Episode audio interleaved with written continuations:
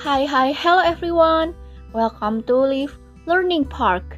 Hari ini saya akan membagikan beberapa strategi untuk memasuki pasar internasional atau bisa disebut dengan strategic options for entering international markets.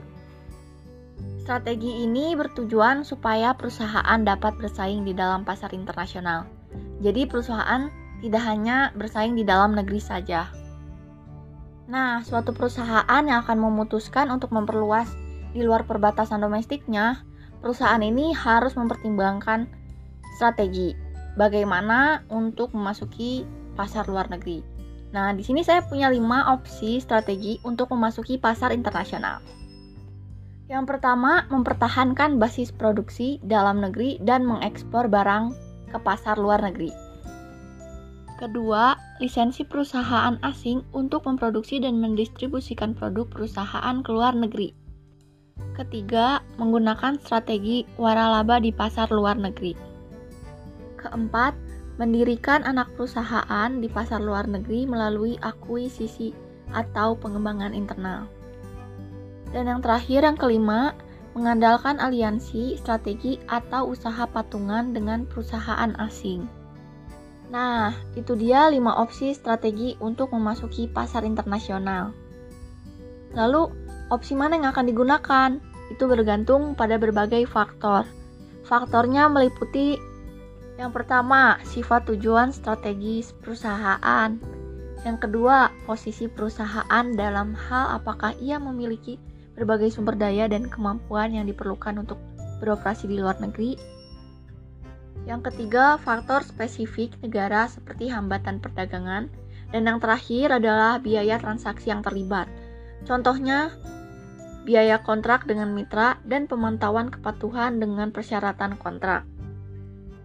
Strategi ekspor atau export strategis menggunakan pabrik dalam negeri sebagai basis produksi untuk mengekspor barang ke pasar luar negeri adalah strategi awal yang baik untuk mengejar penjualan internasional.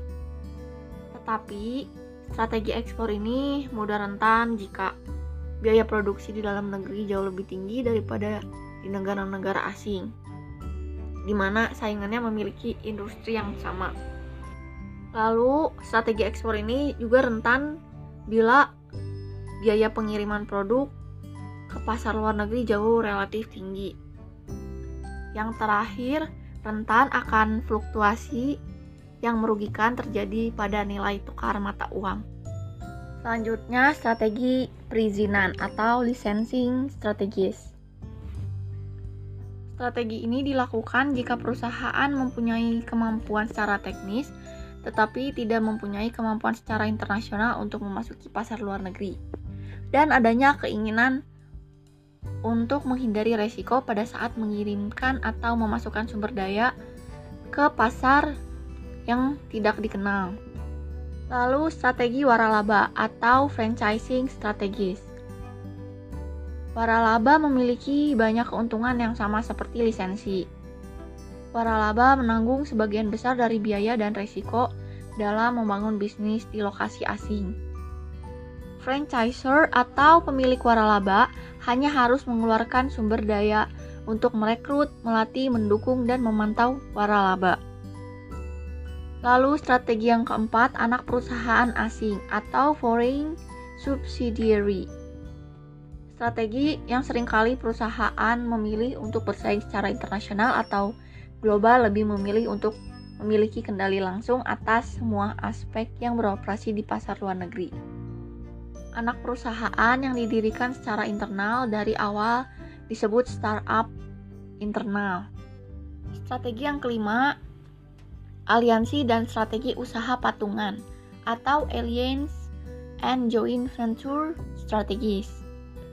Aliansi, joint venture, dan bentuk kerjasama yang lain dengan perusahaan-perusahaan asing yang banyak dilakukan oleh perusahaan domestik, karena ada potensi untuk masuk ke pasar luar negeri atau untuk memperkuat kekuatan persaingan di pasar global.